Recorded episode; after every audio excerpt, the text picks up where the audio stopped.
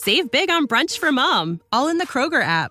Get 16 ounce packs of flavorful Angus 90% lean ground sirloin for $4.99 each with a digital coupon. Then buy two get two free on 12 packs of delicious Coca Cola, Pepsi, or 7UP, all with your card. Shop these deals at your local Kroger, less than five miles away. Or tap the screen now to download the Kroger app to save big today. Kroger, fresh for everyone. Prices and product availability subject to change. Restrictions apply. See site for details. Hey, all, welcome back to the Real Life Pharmacology Podcast. I am your host, pharmacist Eric Christensen, and I thank you so much for listening today. Uh, as always, if you haven't signed up yet, go check out reallifepharmacology.com. Uh, we've got a top 200 study guide. It's the 31 page PDF, a lot of material there, and great resource uh, if you're just looking up to, to brush up, you know, on some of the most important clinical pearls of those top 200 drugs or if you're taking you know board exams, finals exams for pharmacology. Uh, great resource uh, just to, to brush up on things. So absolutely free, no cost to you, uh, simply for following the blog. And we provide updates when we've got uh, new podcasts available, new content available, and, and things of that nature. So again, real life pharmacology, go check that out. If you want to track me down, um, comments, suggestions, uh, things like that, definitely um, reach out to me, mededucation101 at gmail.com, or I'm probably most active on uh, LinkedIn. So Eric Christensen, uh, PharmD, BCGP, BCPS. All right, so let's get into what you guys came here today for.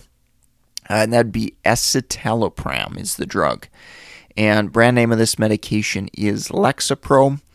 Um, I have covered uh, SSRIs in general, but wanted to, to dig a little bit deeper, uh, specifically on escitalopram. So, mechanistically, uh, this drug is an SSRI, so selective serotonin reuptake inhibitor. I talked a little bit more about that mechanism in the uh, SSRI section previously, uh, so go check that out in, in general there. Uh, dosing on this medication um, usual starting dose or the most typical starting dose I see is, is 10 milligrams. Um, in the patient population I work with most, uh, geriatric patients, um, I have seen it started at 5 milligrams, you know, just being cautious and, and conservative. And again, that may depend upon um, what the patient is taking. So if they're on, you know, maybe other medications that have, you know, mildly serotonergic activity. You know, maybe they're taking a low dose of tramadol or something. Um, you know, maybe we'd want to be a little bit more conservative in that situation. Another situation um, that might, you know, necessitate more conservative dosing. Uh, maybe they've been on other SSRIs in the past and didn't tolerate them for some reason. So there, there are definitely, you know, clinical reasons why we might be more conservative um, versus less conservative uh, indications um, depression, anxiety, uh, certain eating disorders, OCD, lots of different uh, psychiatric indications um, that escitalopram can be used for. Of course, uh, we carry that boxed warning uh, for all SSRIs, the increased risk of uh, suicidal thoughts, you know, particularly associated with uh, younger patients and adults uh, adverse effect profile. So uh, this is, I think, you know, as you, you gain more understanding of the class of SSRIs as a whole, there's going to be kind of subtleties uh, between each of these agents. And particularly with escitalopram, um, we think about um, activation versus sedation. So in the scale of, of SSRIs, I think about fluoxetine being the most activating typically, uh, while the most sedating SSRI probably tends to be paroxetine. And I would say escitalopram kind of falls right in the middle there of, of maybe being neutral, maybe a tiny bit activating. Again, dose can, can matter and patient response can matter. We can have um, you know patients report either activation or sedation. Um, but in general, I'd say it kind of falls in the, the middle range there of uh, sedation and activation. Another thing to, to potentially consider um, remember, escitalopram is an enantiomer, um, uh, the S enantiomer of citalopram. So you can think that they're probably going to have somewhat similar uh, profiles. And with that, uh, QT prolongation is, is well reported with citalopram, and it is something that I think about with uh, escitalopram as well. Uh, sexual dysfunction, uh, definitely with all SSRIs, this is something I, I think of. Um, and if I see a, a patient, let's say taking an erectile dysfunction drug, uh, such as you know your uh, sildenafil, for example, or tadalafil, uh, I definitely look and see what other medications they're on, and uh, if they are on an SSRI or other antidepressants that cause sexual dysfunction, um, that's certainly something to look at and assess, and think about if we can actually do anything uh, about it. Uh, GI upset, you know, certainly can happen um, with the SSRIs in general um, and escitalopram. Um, on the scale of you know how significant of, of GI upset or diarrhea does it cause, I would say it's probably in the, the middle range.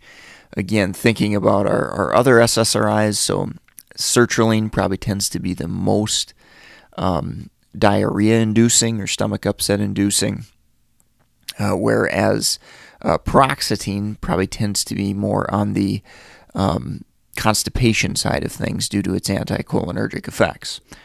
So, with that said, um, you know, escitalopram would probably fall somewhere in the, the middle there in general. But again, you're going to want to look at the timing of when citalopram was added, um, potential dose escalations, uh, that may contribute to an increased risk of, of adverse effects as well. Uh, one really important patient education point um, that you need to um, go through with patients is that these drugs take a while to work. I've seen numerous cases in clinical practice where patients maybe encounter some, some mild discomfort, some mild adverse effects, and they stop taking the medication because they don't feel like their depression or whatever we're treating has gotten any better either. So these drugs tend to take weeks of time um, to start providing benefit and to provide uh, that improvement, uh, again, in whatever you're treating anxiety, depression. It takes a while to work. So, very, very important patient education point there. All right, so I'm going to take a quick break now and we'll finish up with drug interactions. If you're in the market for pharmacist board certification study material, uh, definitely go support our sponsor, meded101.com slash store, S-T-O-R-E. All the resources there help uh, benefit the podcast, help keep it free uh, and educational for all to uh, enjoy and, and benefit from. Uh, we've got uh, common resources, books on uh, medication education in general for any you know anyone from a nurse to a nurse practitioner to a you know med student, physician, uh, and of course we've got board certification study materials for pharmacists as well. So go check all those resources out at meded101.com/store uh, help support the sponsor, which obviously helps support uh, me and this podcast. All right, so let's finish up with drug interactions. So, from a uh, metabolism standpoint, uh, when I think of escitalopram, uh, I think of uh, CYP2C19 and CYP3A4. So, those uh, enzymes do break down escitalopram to a certain extent. Now, would I say it's a, a crazy, crazy extent? No. But would I say that, you know, it can potentially alter the activity and concentrations? Yes, I think there is some uh, significance there. So CYP3A4, you know, we think about, you know, enzyme inducers uh, like rifampin or St. John's wort or uh, carbamazepine those can potentially lower concentrations and drug activity of escitalopram. CYP3A4 inhibitors can obviously do the opposite, potentially uh, increase the risk for elevated uh, concentrations. Uh, CYP2C19, again, another pathway there. Um, classic example is omeprazole. Omeprazole um, potentially has some inhibitory effects on CYP2C19, so concentrations of escitalopram uh, can potentially be uh, elevated a little bit there. Of course, um, with that omeprazole interactions and, and increase in concentrations, uh, we do think of QTC prolongation risk um, with escitalopram, just like we would with citalopram. Uh, I would say there isn't as great uh, of a body of evidence for escitalopram as there is for uh, citalopram, or brand name Celexa. Um, but it is something we, we need to look at. You know, what it what does their EKG say to us? Um, are do they have other risk factors? Are they on other uh, drugs that can interact and uh, raise the risk for QT prolongation? You know, thinking about some of those agents, you know, your amiodarones, your uh, quinolone antibiotics, your antipsychotics, uh, those are all meds that could have additive effects on QT prolongation. Other agents uh, to think about. So, if we've got other uh, psych medications on board, you know, TCAs, MAOIs, SNRIs. Uh, that's probably not a combination we're ever going to want to use together. Um, with that said, I, I have seen those combinations before, uh, and in general, it's not appropriate. Um, and I would say in, in most situations um, where I've seen, you know, let's say escitalopram on board, you know, with a TCA, you know, often we're transitioning or trying to transition off of one uh, to another for whatever, you know, the, the purpose may be, whether that's, you know, neuropathic pain or fibromyalgia or, or whatever the, the case may be or the indication. Uh, so that's important to think about that that additive uh, serotonergic load and you know of course risk of, of serotonin syndrome. A couple of others that may come up as far as drug interactions go uh, hyponatremia. So, all SSRIs can do this. So, think about some of your diuretics, you know, thiazides, things like that, uh, oxcarbazepine, carbamazepine. These are all drugs that can contribute to SIADH and, and hyponatremia, and we could potentially have additive effects when we start to add on more and more medications that can do this. And then one last thing that, that does come up occasionally is bleed risk. Um, I, I, I don't think it's a huge issue for most patients. However, if you've got patients on, you know, anticoagulants, antiplatelet medications, you know, your your heparins, your uh, DOACs such as apixaban, rivaroxaban, um, there is potential that SSRIs and, and escitalopram specifically here could slightly raise that risk for bleeding.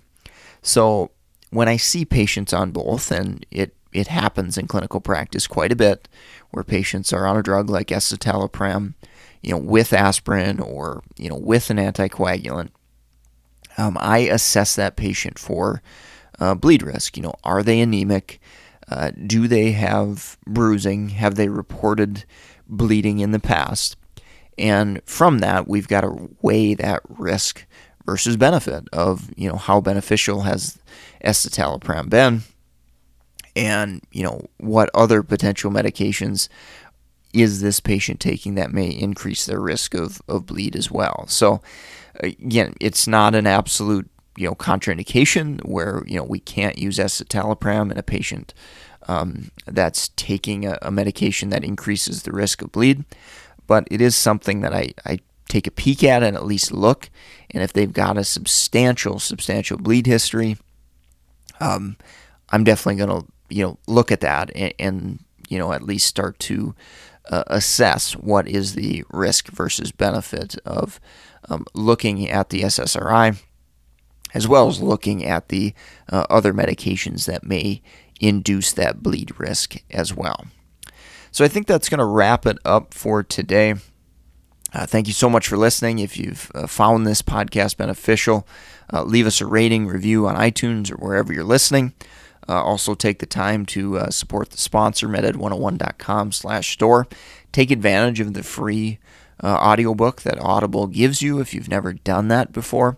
Again, you can find links to that uh, at meded101.com slash store, S-T-O-R-E. If you want to track me down, suggestions, comments, um, definitely reach out to me at mededucation101 at gmail.com or you can find me on LinkedIn as well. And of course, head to reallifepharmacology.com, sign up, snag your uh, free 31 page PDF on the top 200 drugs. All right, well, I thank you so much for listening. Uh, take care. Have a great rest of your day. Save big on brunch for mom, all in the Kroger app. Get 16 ounce packs of flavorful Angus 90% lean ground sirloin for $4.99 each with a digital coupon. Then buy two get two free on 12 packs of delicious Coca Cola, Pepsi, or 7UP, all with your card. Shop these deals at your local Kroger, less than five miles away. Or tap the screen now to download the Kroger app to save big today. Kroger, fresh for everyone. Prices and product availability subject to change. Restrictions apply. See site for details.